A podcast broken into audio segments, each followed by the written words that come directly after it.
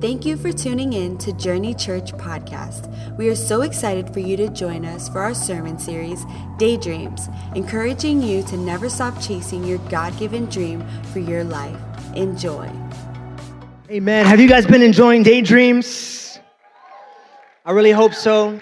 I hope it's been blessing your life. I got an email from somebody all the way from Kentucky, Louisville, Kentucky, this week, and he said, man, this sermon series has been blessing my life. We love Journey Church, my girlfriend and I, and he said, we actually planned out our Christmas vacation around your Sunday, so we're going to come to Orlando, and we want to make it to church on Sunday. And I texted him back, I said, you mean you're really coming for Disney, and we're just kind of on the list?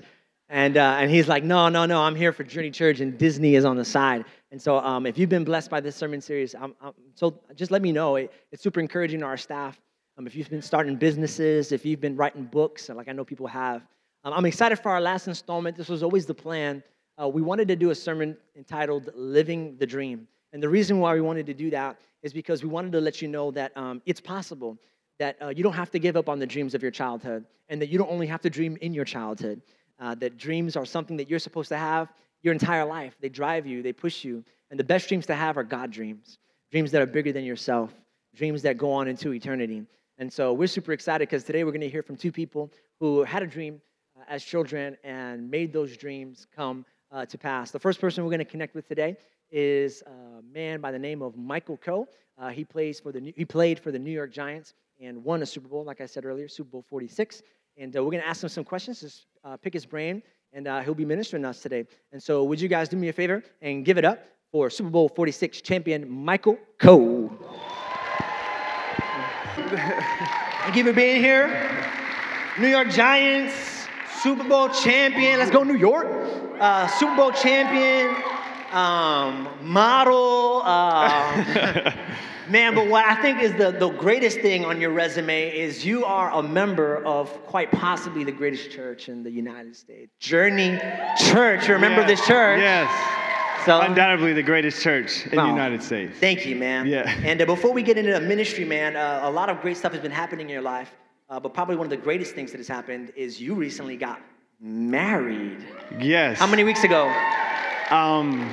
It's 2 months next week. 2 months next week, man. So I'm going to put you on the spot because she's sitting in the front row, so I'm going to let you score some major points. Why is your wife so amazing, so awesome, Elise Metzler Coe? Why is she just the best thing on the planet? She is the best. And by the way, this wasn't on the schedule. I gave him a list of questions. No, it wasn't. This wasn't on it. I wanted this one to be from the heart. Elise is the best thing that ever happened to me. That's the one God ordained to be in my life. She definitely makes me a better person, better man, and I realize all my flaws through her. So words can't explain how humble I am to receive that gift in my life. Come on, stop crying, man. You can already start. Come on, man. By the way, I'm jealous because you can touch the ground and I can't right now, man. I don't know why. This is not cool. I'm going to work on this. So tell me, Michael, when did you first have a dream? When did you first dream of winning the Super Bowl, man? Did that happen when you were in high school, college? When did you first dream of winning the Super Bowl? I would have to say probably when I was about 5 or 6, I started playing flag football. And, I mean, there was many dreams, before that. I wanted to play college football. I wanted to go to the NFL. And when you go to the NFL, you got to win the Super Bowl. What's the point? I think when, back then, I don't know if they still do it now, but they used to show all the Super Bowls when you're kids. And, I always thought to myself, I got to play in that game. When everybody's watching me, I want to play in that game. So I know that I actually started playing soccer first, but flag football for sure. That's awesome. And what advice would you give to somebody who is trying to figure out what the dream is? Someone who maybe doesn't know what to spend the rest of their life pursuing. It's going to be funny, but what are you willing to give up? It's probably the first question I ask, not so much what you want to do, is what you're willing to sacrifice. And a lot of things I didn't know that I was going to end up sacrificing until I headed down that path. Sacrifice birthdays, funerals, just being there. I'm one of 5 kids, so I didn't see my little sister go through a lot of things that she went through. I didn't see my brother struggle because I was sacrificing all those times I could have been at home, or maybe I should have went to see my grandmother before she passed. But that's the question I'd ask anybody. What are you willing to give up? Is it that important to you? So good, man. Tell me a little bit about when you won the Super Bowl. One of the things that we talked about at Journey Church in this sermon series was being careful never to confuse a God dream with God. That a dream can be a God dream, but there's still a difference between a dream and God. Never make the dream your God, and always make sure God is your dream. And so you dream about winning the Super Bowl ever since you're a little kid. You're in the locker room, the champagne is pouring, the TV cameras are in. By the way, I don't know if you can tell, but that's the ring right there. He's gawking right there. So the champagne is pouring, and what is running through your mind? You just accomplished the dream. Oh, man, that's such a hard... I am as truly engulfed in what's a passionate man. So I am an emotional guy. It used to be with playing football, a lot of rage and anger. Now it's a lot of love. So I'm probably going to cry, so just so you guys know that. Long story short, my dad was there. My dad never got to see me play till about my junior year of college. So he saw me play twice after that. One playoff game when I got drafted by the Colts, and we played the Chargers and then the Super Bowl. So at that moment, I never forget that it was a Hail Mary Tom Brady threw at the end of the game, got knocked down, and I jumped on, I think it was Antroine Roll, we was hugging, and the first thing I thought about was where's my dad?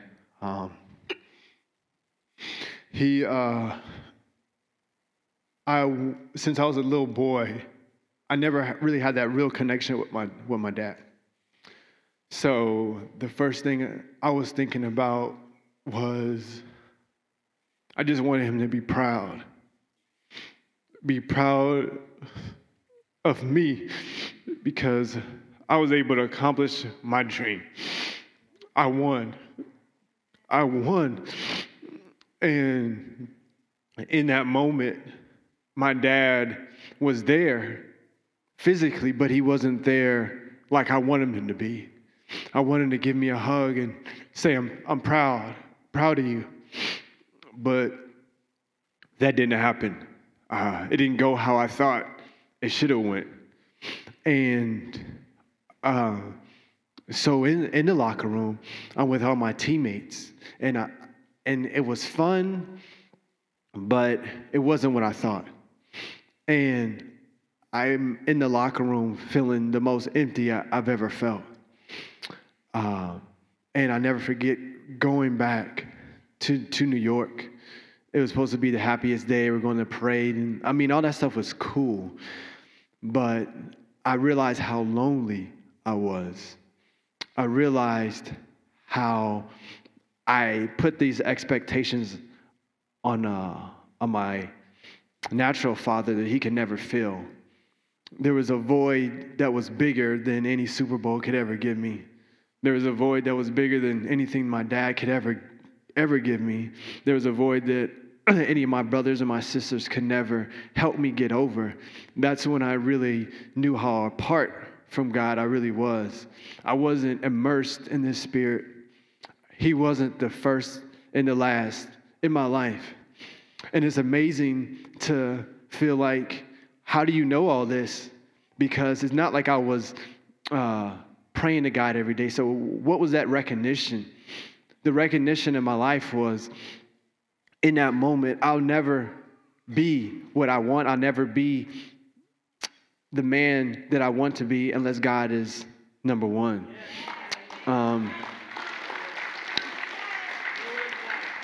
So in the biggest triumph of my life was the biggest desperation of my life that I needed Jesus. And I remember falling to my knees. I'll never forget. Falling to my knees and screaming, God, what do you want from me? What do you want from me? Because it wasn't enough. Football wasn't enough anymore. The life and everything else and you know, missing out on everything. It just wasn't enough. So I remember falling to my knees, and I just remember God, like his hand was on my back and just, I never leave you nor forsake you. That's so good, Michael. And if you're hearing the story, you know, he pursued something his entire life that he thought that what he was pursuing was the ring. But then when he got the ring, he realized that it was really not that. That he was pursuing, like you said, the appreciation of your father. And so I would say, that's that wonderful wife right there. Yeah. And then the napkins. I would say to everybody who's pursuing a dream right now, why are you pursuing that dream? Whose approval are you seeking? Because there's things in your life that success, that money, that fame, that parades down, Boardwalk, Manhattan will not fulfill. And so that can only be found in Christ Jesus. And it's easy to say that when you haven't made it.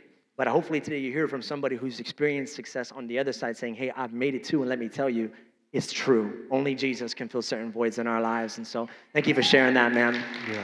Yeah.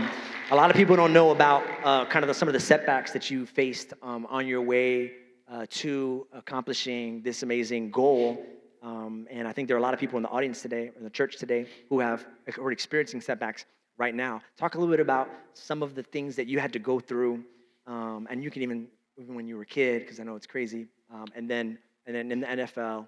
And what was it? What would you tell somebody who is experiencing setbacks right now and they're feeling like throwing in the towel? They know what the dream is, but it's just getting real hard. Maybe it's a parent who really wants their son or daughter to come back to Christ, but it's not working, and they're starting to lose hope, and they're starting to lose faith. Or maybe it's somebody who wants to start a business, but they can't even get out of debt. You know, so they feel like they're throwing in the towel. Talk about some of the setbacks you faced and how you made it through those setbacks. I think I can. I think you touched on it when you were talking about Joseph.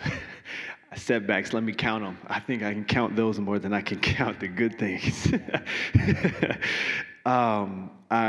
You mentioned something that happened in my childhood. Most people, probably nobody knows it. My house burned down when I was in high school. We lost everything, and when I mean everything, I mean literally everything. It was gone. That was huge for the whole family. Waking up one morning and just not having anything but the clothes that you have. It's not a family of four. It's a family. How many people live in this house? Seven. Seven people live in the house. Every article of clothing gone. Every memorabilia gone. Food gone. Everything. Everything. This has happened around December. So December's always kind of an emotional month. My birthday's in December, and then a week later. Fire happened in December. So my mom is an English teacher. My sister's she's younger than me. So and it's just a tough emotional time that time because I had to wear the same clothes to school for about a week just because we didn't have anything. At that time it's not like I had a lot of money. It's not like my mom could go buy 7 pairs of underwear for kids, you know. So that was really tough on my mom. She lost all the baby pictures, and back then they were Polaroids. They weren't digital. I know a lot of kids probably don't know that's Polaroids. So they were actually the real pictures were gone. So that was something huge, and I was on the way, thinking about going to college, and my parents didn't have money to send me to college. But you know. Obviously, we got an opportunity to receive a scholarship. There's been a lot of setbacks, the injuries that happen. I have a compressed vertebrae in my neck. I also have there's like bone on bone there in my knees and in my ankles. I remember the second year of my career, had back-to-back injuries, back-to-back surgeries. I had six surgeries overall. Just thinking, like, God, if you don't want me to play football, just tell me. Like, you don't have to beat me up. Like, seriously, it's all good. It got me to the point where I wanted to quit. And I would say to somebody, like, if you're pursuing something and you haven't got to a place that you want to quit, then you haven't sacrificed enough. You haven't worked hard enough yet. If you haven't wanted to quit, you haven't wanted to throw in every towel that you could find and say, I don't want to do this anymore. But I think that's where God reveals himself to you because you can't do it without him. So if you haven't got to that point of desperation, then you have to reach in and work harder. If you don't know what working harder is, ask God to show you what really reaching in and working harder. I often say this to kids when, how do you tackle? I know most people probably familiar with Marshawn Lynch. He's like 235 pounds. Most of the running backs in the NFL around that size. But I say that to say, being a defensive back, I like to hit, I like to tackle. I mean, you probably can't tell now, it's about 20 pounds ago, but I like to hit people. I mean, it is. I don't do that anymore. So I think I go around like running through people's face now anymore. But I said that to say, when you face one of those obstacles like Marshawn Lynch or, I know there's plenty of other running backs. Frank Gore is an awesome running back. The point of when you're facing an obstacle like that, that's when you put the pedal down, full speed. And anytime you have an obstacle, that's when you accelerate. So it's 235 pounds versus 194 pounds. It's not the time to start thinking, not to start thinking like, what if? It's a time to put the gas all the way down and run through his face. Come on. Give it up for that answer. Come on. Yeah. If you leave here with anything today, let it be when you see the obstacle, it is not a sign to slow down. It is a sign to accelerate. That is so good. And so you got to accelerate through those obstacles, man. How many people would like to hear Michael preach one Sunday? Come on. Boy, got some anointing on him. Michael, man, thank you so much for your time, for giving us these answers, as well as sharing your life. I know it's a very vulnerable thing for you to do. This is the first time Michael's ever spoken publicly about his faith like that in a church setting today. And so it's a big step for him. And it only takes 45 seconds of hanging out with Michael to know that he's got a ministry call over his life. And so we want to affirm that. And we are excited that you're here, man, and you're a part of our church. Michael also is now in a season of life where, it's hard after you win the Super Bowl. It's like, okay, what now? Like, you just won the pinnacle of things, the Super Bowl. And it's amazing now. And what you've been telling me is, hey, I feel like God's now shifting me to use my influence to network in the athlete community to bring God glory. And actually, the reason why we were able to connect with Justin Gatlin on the screen today is because him and Michael went to college together. Is that right? Oh, he went to Tennessee. I went to Arkansas, but that's close enough. We played against each other in college. They're friends. Right. And Michael hangs out with a different group of people. And it's great to see a lot of those people are actually believers. And so thank you for also building the bridge between us and Justin. We got to talk last night, super humble dude. And Michael also said that he will be in the lobby, and if you want to take a photo with him and his Super Bowl ring, the bling bling, he said he's willing to do that. So after the worship experience today, if you want to hang out with Michael, meet him, get an autograph, or just take a picture, he's totally down for that. But after that, you have to treat him like a normal person when he comes to our church, okay? Yeah. After that, today's the only chance you can fanboy. And then every other Sunday, you got to be normal. So, Michael, thank you so much. Thank you. I appreciate it. Love you, man. You're awesome. Thanks a lot. Yeah, man, absolutely. And so, yeah, give it up for Michael Coe. Come on. We're going to show you a video really quickly. And I know that we're kind of slow on time. And so we'll skip the race video. We'll just go straight to the interview video. I say that to the production team because I did bring a video of Justin Gatlin winning the 2017 World Championships. But what you need to know a little bit about Justin Gatlin, he is a 2017 world champion, recently beat Usain Bolt in London. He is the fastest man alive at the age of 35. Significant because Usain Bolt just retired at 31. So to do what he's doing in the race world is unheard of. And he's going to talk to you a little bit about his faith, a little bit about what God has meant to him, and just kind of where he's at in life. And then we'll come out right after that, and we'll have some prayer, and we'll close. But I want to introduce you guys. And he said he tried to make it next Sunday, too, so hopefully we get to meet him. But I want to introduce you guys to Justin Gatlin. It's going to be a little different. It's going to be, like I said, video. But bear with us. The connection's pretty good up until the end, but you can still hear him. And so I hope that this blesses your life. Put your attention to the screen. Well, how's it going, Journey Church? I am sitting here with the one and only Justin Gatlin. He's been traveling the world, but he's taken out a couple of minutes to be with us today. He wanted to be with us this Sunday. Travel kept him from doing such. But hey, Justin, on behalf of the church, we just want to say thank you for being with us and for taking the time out. I know you've been busy, but it means a lot to have you here, man. Thank you so much. Thank you for having me. I really appreciate it once again. sorry, I'm traveling. I can't be able to come to the congregation today, but you can see me, so hopefully one day I'll be able to see all of you. Absolutely, absolutely. Well, Justin, I got a couple of facts about you that I took. Hope your Wikipedia page is up to date. I'm just kidding. Hey, five-time Olympic medalist, won the gold medal in the 100 meters in the 2004 Olympics, current 2017 world champion in the 100 meter, beating the legend Usain Bolt. In your 35th year, you laid down the fastest time ever for a runner your age. But what I want to talk about is the fact that you just got engaged, my man. Congratulations. I appreciate that. I mean, it's been 2017 has been a very remarkable year for me, should I say. It started off very rough. It was actually a contract year for me. A lot of people don't know about the sports world. Like every so often you have your contract is up. So the company that you're with, your sponsor, they have the opportunity to either drop you or keep you. Wow. And me being the elder statesman is, you know, I'm always inching towards that chopping block. Yeah. And me being injured in the beginning of this season didn't look too good for me. My coach was a little worried. My agent was a little worried. But, you know, I put my faith in God. You know, I kept working hard. I kept showing the talent that he's given me. I kept fighting and using determination. And I came out towards the end of the season with, you know, a world championship. Amazing. A gold medal and a fiancé. Come on, man. On the fiancé point, how does Justin Gatlin propose? That's what I want to know. What did you do? How did you do it? Where were you? Tell us the story real quick.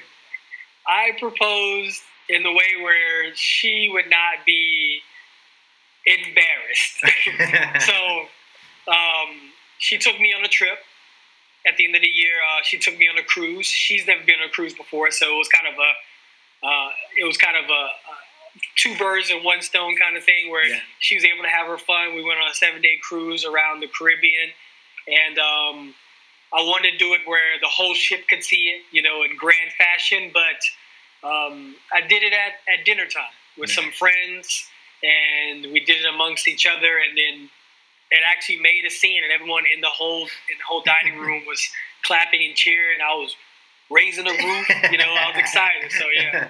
That's awesome. She cried. She cried. She said she wasn't. She said she was not going to cry. Yeah, but she cried. Yeah. Now, were you like me? Did you think you were gonna have it all like in your heart, like you knew what you were gonna say, and then when you got there, you ran out of the words, or did you prepare ahead of time, like I probably should have with my wife? Oh, past. I'm the kind of person I try to prepare my speeches. I try to make it come from my heart. Yeah. I try to be genuine as possible. In this situation, I was so nervous. Yeah. I was more nervous than I was for any race I've ever ran in my life. And she was so oblivious to the situation even coming that it even made it even more nervous. That's awesome, man. Well, thank you for sharing that story, man. Same here. My wife stared at me for like 2 minutes. I don't know what was going on. I was lost. I speak for a living, and I could not find the words, but that's awesome, man. So hey, talk to me. When did you first realize, I know it sounds like a crazy question, but when did you first realize you were fast? I first realized I was fast when I was probably really first grade. Wow. First grade. It was a time when I was racing the kids in the neighborhood or at school, and they basically, you know, always challenged me, but I always come up. And I always had that one person I always kind of nipped me at the line, or I always raced them to the line, or I beat them to the line. Yeah. And that's when I knew I was fast. Yeah. And as I became faster, I realized that I was beating everybody on foot by far. So I'd tell my neighborhood friends, get on the bikes, and I'll stay on foot, and I still would beat them while they're on bicycles. No way. Are you for real? Yeah. Oh, man, that's crazy. Yeah. See, and that kind of leads us to my next question, because I remember being fast in, like, the second grade. But then as you go to the third grade, you're not the fastest kid in second grade no more. And then when you get to middle school, you're not the fastest kid in middle, you know, and it kind of, the more you get exposed, and so a lot of people kind of maybe lean on that God-given talent. But I heard a quote one time, maybe you heard it. It says, I think I wrote it down right here. I love it. It says, hard work beats talent when talent doesn't work hard. And so I think there are a lot of people who are hearing this right now who God's given them a talent, maybe to sing, maybe to write books, maybe to start businesses. They got a mind. What can you tell them about the kind of work that you have to put in spite of your amazing talent. I mean, in the first grade, you're not training. You're just smoking kids. But to get to that next level, you must have put in just a ton of work. So what would you share with somebody who feels like they've got a gift? What kind of work does it take? God has given us all a gift. God has given us a seed, which is that talent.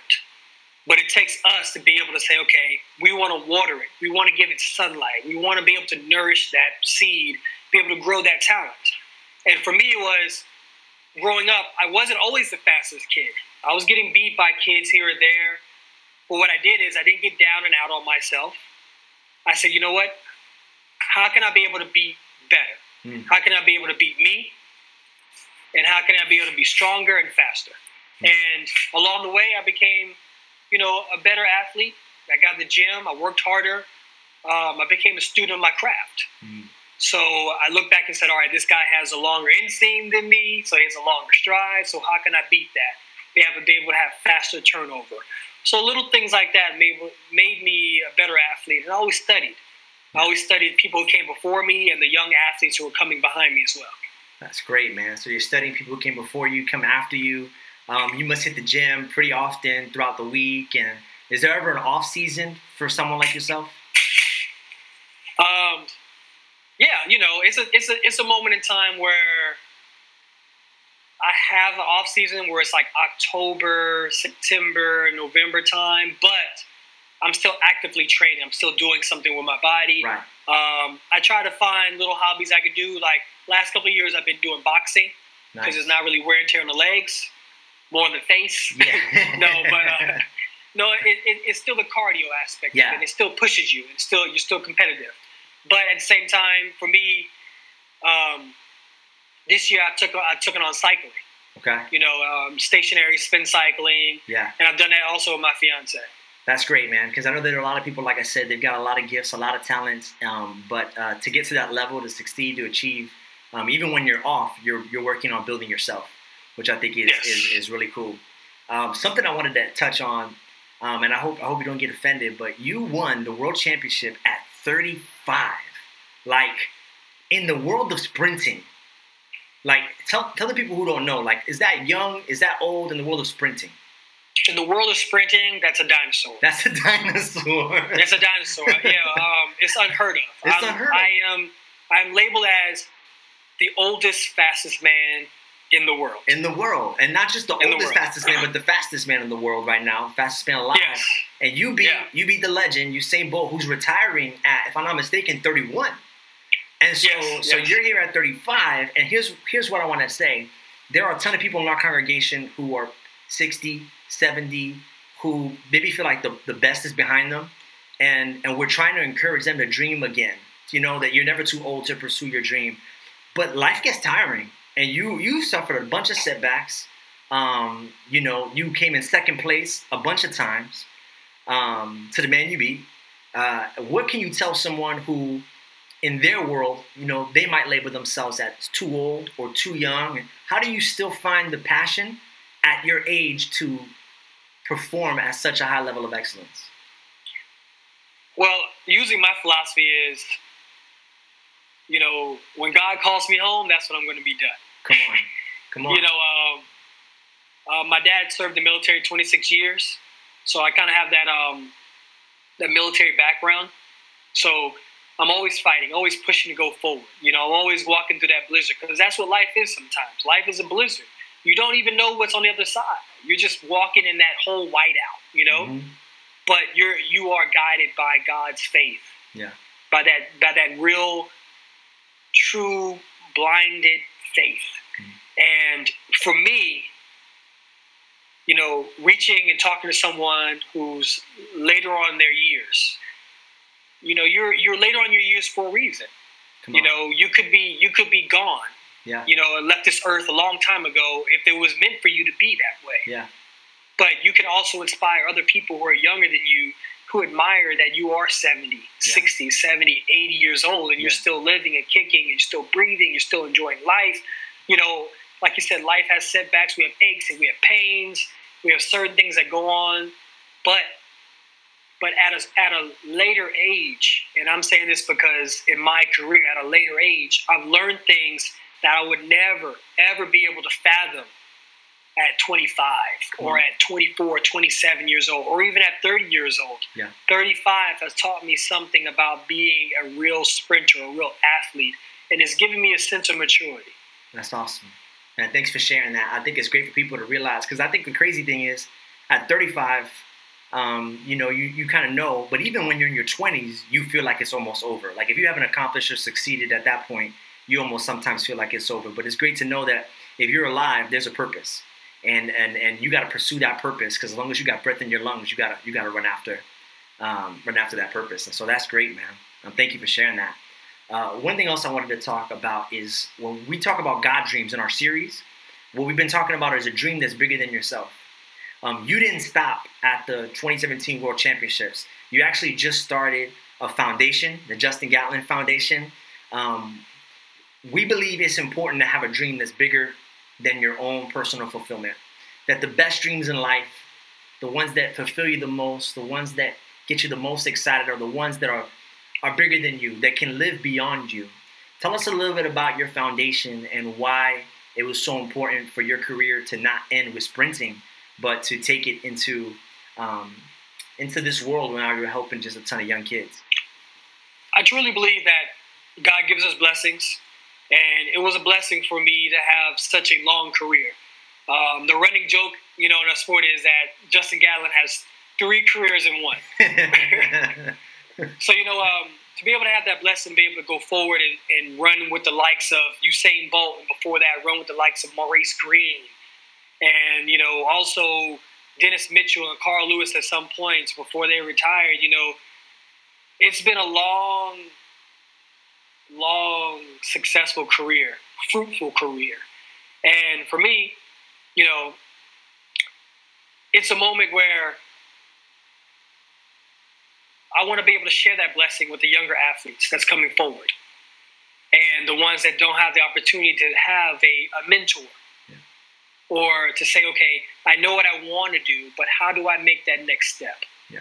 There's a lot of talented athletes out there in all sports that don't know how to be able to reach out and say, how can I get a scholarship? Mm-hmm. And they want to go to a certain school and they can't be able to because all those scholarships are taken. But now you can use your mind. Mm-hmm. You can be able to use your mind and say, okay, I can get an academic scholarship, but I can still be able to get able to walk onto the team and be able to show and be able to prove myself physically and still be able to get supported academically. Yeah. So there's all different kinds of ways. And what my foundation really covers is athletes from the age of 8 to 18 at this point in time, male and females. Because usually at 8 years old, like you said in the beginning, you're kind of awkward. You don't really know your body very well. You're kind of embarrassed sometimes to be able to show who you are, the spotlight's on you. And at 18, it's a critical time because now you're getting ready for college. You're getting ready to trying to get that scholarship. You're getting ready, trying to move on with your life and, become successful in the next path, the next journey that you have. So I want to be able to cover, the board with 8-year-olds, 9, 10, 11, 12, 13, 14, 15, 16, 17, 18, all those athletes in between, and say, okay, how can I help you as Justin Gatlin and also my fellow athletes who come and support me and be able to volunteer at my foundation?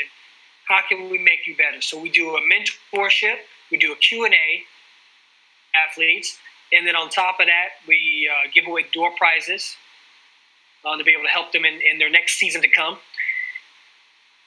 Also we do a clinic. Basically what a clinic is, you'd be able to teach them how to have block starts, you'd be able to teach them how to stretch properly, warm up properly, do certain drills, and be able to give them tips and get them ready and confident for their races to come. That's awesome, man. Again, I love that. It's really easy for you to win at 35 or run off into the sunset with all the endorsements and, and the celebration, but you didn't decide to do that. You decided to make your life really count. And I'm sure that at the end of your life, you'll probably be more proud of the young men and young women who have found success in their lives than all the gold medals hanging in your room. And I just think that's awesome, man. One last question, and I'll let you out of here. What would you say the kind of role that God played in your pursuit and throughout your career? God's been my rock, man. I don't even know if I can define it properly.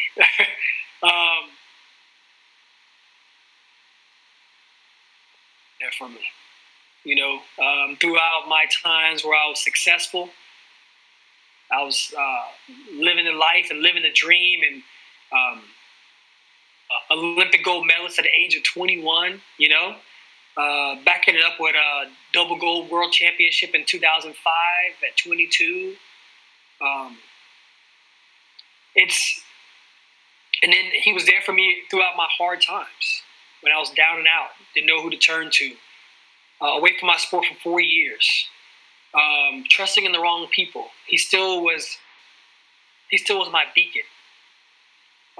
It was hard times for me, and my inner circle, my mother, my father, you know, we look upon God, we pray to God, where my mom even said she was all prayed out. Wow. And she got depressed. She lost hair.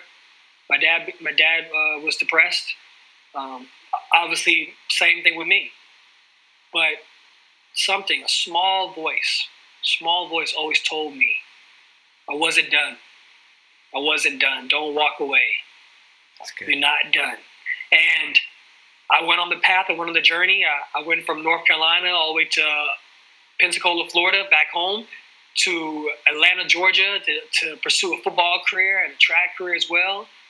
Then I moved to from Atlanta all the way down to Orlando, Florida. Went from one coach in Orlando to another coach in Orlando. So it was a journey of people who were put in place by God. Yeah. You know, to be able to say, you know what, they just didn't respect me physically and what I was capable of doing. They respected me for my character, the person I was, and the fighter I was. Yeah. And that's what got me here today. That's what God has done for me. He's given me the strength. He's given me the tools on every level: strength, wisdom, a sense of humor at times where I definitely needed it. Yeah. But He's been my rock. He's been my inspiration. And actually, most of the fans that I've acquired in this later part of my career wasn't because I was fast. It was because they knew that I was a fighter. Yeah. And they knew that I didn't give up. And they knew that I was, you know, God's warrior. Yeah. And that's why I have the fans I have today. That's amazing, man. Well, you just said something powerful that I hope stays with every single person when they leave here today and they hear that, is that I heard a voice tell me I'm not done. And there's somebody today who needs to hear that. I'm not done. You're not done. There's more and greater things coming. So that's amazing. And that's it. That's it. I mean, I didn't want to cut you off, but telling everyone listening today is, I get asked every day, when are you going to retire? When are you going to stop? And I tell everybody, you know what? I was like, when God tells me. Mm. And right now, I want to make it to the next Olympics, 2020. Wow. I want to leave the sport with a gold medal as I came into the sport with a gold medal. Come on. And that's what I look towards, and that's what I hope and I pray for. Come on. And God has blessed me, you know, with the wisdom of a 35-year-old, but my body feels like a 27-year-old. Come on. You know, it's a gift and a curse. I mean, I've been away from the sport for 4 years, but that preserved my body to be able to come back stronger, faster, yeah, and smarter. And that's the blessings of God. Yeah. So crazy. And being away from the sport for 4 years, there's probably no way you could have known that that would be the very thing that would help you succeed at this level. So crazy. Sometimes God puts things in our lives that seem like they're detours, but they're actually just deliveries, you know, to get us to that place that we need to be. It's crazy. Well, can you imagine? Can you imagine being away from what your occupation is for 4 years and never collecting a check? And that's what I went through. I didn't collect a single check for 4 years. But I stood by what God wanted me to do. Keep working, keep going forward. And all the people that stood by me and they knew that I could not pay them at that point in time, I came back here and gave them the money that they deserved because the time that they spent with me. It's awesome. That's awesome. Thanks again, Justin, for everything, man. Hey, I told you we had a surprise for you in our church, man. We just love your story. We love the fight. It resonates with us. And we also resonate with the story of your foundation, man. So on behalf of Journey Church, we'd love to donate $1,000 to the Justin Gatlin Foundation just to say thank you, man. It's not a lot, but it's what we can do, and we're so thankful. And whatever you need out here in Orlando, man, our church is out here. We're here to serve you guys, serve your foundation any way that we can. Well, that'll be great because that's going to go towards the Christmas foundation that we're going to start. We're I've done for the last 3 to 4 years with my training group. We go in to the kids who are at Make a Wish Foundation, the kids down there downtown at the hospital. We rack up, get a lot of toys for them. We go to them with the sick ones that have not been able to get out there, the parents that don't have the money because they're paying the hospital bills. Yeah. So everyone there at the congregation, thank you so much, because now you know where this is going. It's going to help out the homeless. It's going to help out the kids. And we're going to do something special with it. Thank you so much. Awesome. Thank you. Yeah, man. Just text me the details when we get off the phone, where to send it to, the website, whatever. And we can't wait to send that to you guys. And hey, last thing, is there any way we can pray for you? Right now you're in front of 400 of the most faith-filled people that I know. And as watching this, they're probably going to stretch their hands out along with me and Michael, your boy, and pray for you, man. What can we pray for in this next season of life? Just pray to God that he can open up my heart more and be able to be, I can be a vessel, inspiration to not just the kids in the future, but so many other people who have a closed mind towards, Jesus Christ, and just themselves as well, who are not confident. And that goes out to around the world. Yeah. I have so many fans that want to be something, and they kind of hold themselves back. Yeah. And that's what I do on a daily basis. So not just pray for myself, but pray for all those out there who want to be a shining star because they can be. Amen. Well, let's do that, man. We're going to pray for you right now. I'm going to stretch my hand out. It's going to be 400 hands stretching out right now, Journey Church. Let's pray for our brother Justin. Father, we love you. We thank you so much for the life of Justin Gatlin. We thank you for his wonderful and beautiful fiance. We pray for their relationship, their future, for their marriage. We also ask that you would continue to grow his influence, continue to grow his victories, Lord. I know that I'm talking to a man who says, Jesus, my platform is your platform. So we look forward to 2020 right now. We look over to the gold medal. We ask, Lord God, that you begin to strengthen him, begin to give him the wisdom, not for his glory, God, but so that his glory can bring you glory. Lord, we pray for the Justin Gatlin Foundation, for all the young boys and young women who are going to find hope, find purpose in sports and in athletics, and help get off the street, Lord God, for this Christmas outreach and event that they'll be doing. Continue to use his life as a vessel for your glory. In Jesus' name we pray. Amen. Amen. Amen. Justin, man, thank you so much again for your time. Hopefully our church was looking forward to it. We were going to do this thing at the end where I was going to give you the grand as long as you beat me in a race. But we know the outcome of that. And so maybe the next time you're in town, we can race just for fun, just to see. I got Holy Spirit power, man. So you never know, how it works out. Well, how's it going, Jimmy? You never know. Hey, I pray that if there's one thing that stuck with you from Justin's testimony, it's this. And I pray that it's the voice that you hear resonating right now. You're not done yet. You're not done yet. There is somebody here today who is on the edge of their victory. But like Michael said, there's an obstacle and you're slowing down. I want you to know you are just one prayer away. You are just one day away. You are just 1 month away. You got to believe that your miracle is on the other side of that obstacle. So hear me when I tell you, you are not done yet. Maybe you've been believing for something that seems so far away, so impossible. You are not done. Maybe there's a dream that you've been chasing, that you've just been experiencing setback after setback after setback. You are not done. Pursue the dream. Pursue the passion that God has given you. And I know his faithfulness, he will provide. And so if you're here today and you are on the edge, maybe you felt like giving up, but you need some strength. You need some Holy Spirit strength. You need some encouragement. Right now, all over this place, I want you to raise your hand. You need some power. You need some encouragement. Come on, nobody's looking. Every head bowed, every eye closed. Come on, you need it. I want to pray for you. You need to hear this word. You are not done yet. Keep your hand raised. I'm going to pray for you right now. You need it. You've been believing something. You've been praying for something, and you're almost giving up. You are not done. Father, you see every hand that is raised in this building today.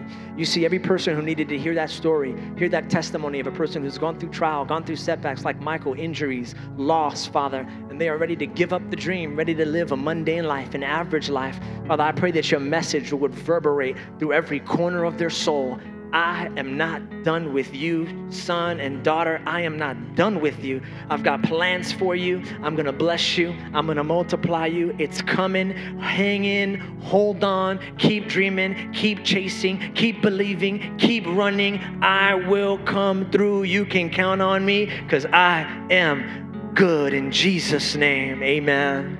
Amen. Amen. Yeah, go ahead and give it up for God. Hey, and maybe you're here today and you're far from God. Maybe you've made some poor choices that have led you to a dark place in life, and you're wondering if there's any hope for you. One of the things that Justin didn't share about in his story, but if you do some digging, the reason why he was away from his sport for 40 years is because he was suspended in a doping conspiracy, that he made some bad choices, trusted in the wrong people, and that led him to being suspended from his sport for 4 years for a poor choice. And I know that there are people here today who have made poor choices.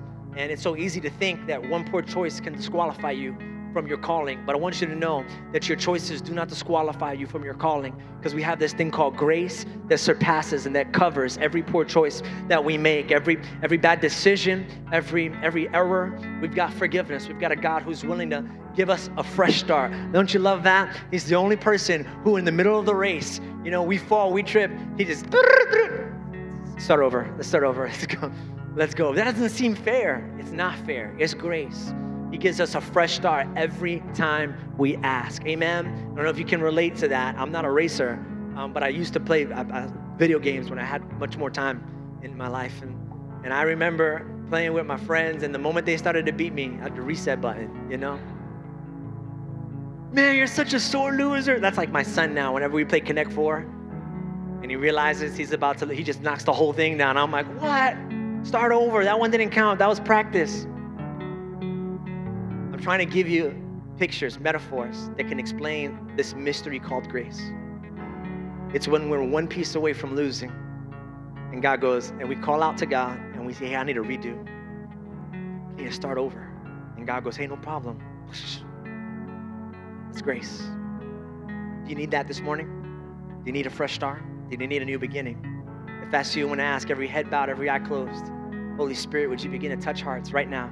Hey, if you need a new beginning, if you need a fresh start, if you need a redo, if you want to try another shot at this race called life, Jesus affords that. Jesus gives you that.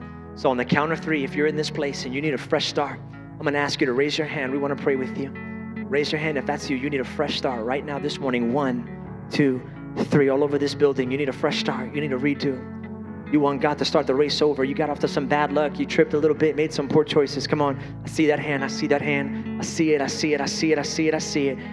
I see it. I see it. Hey, with your hand held high, this church is going to pray for you right now. And you're going to pray this prayer too. Church, would you join me in this prayer? Dear Father, I know that you hear me. Made some poor choices, and I am where I am. But I learned today that it doesn't matter how we start, it matters how we finish. And today you are giving me a new start and a new finish through this power called grace. You forgive me of my past, and you prepare me for my future. Jesus Christ, I put my faith, I put my weight on you. I trust in you. Today, I want to start a new life, following you every day that I breathe. In Jesus' name we pray. Amen. Come on, church. About 12 people made that decision today. Yeah, come on. Thank you for joining us today. We'd love to hear how this ministry is impacting your life. If you have any prayer requests or would like to share your testimony, please email us at amen@journeyorl.com. Our team will be there ready to celebrate and pray with you. If God is using this ministry to bless you in any way, you can help us spread the word by making an investment today. You can give at journeyorl.com/give or text journeyorl to 77977. We hope you'll join us again. Have a blessed week.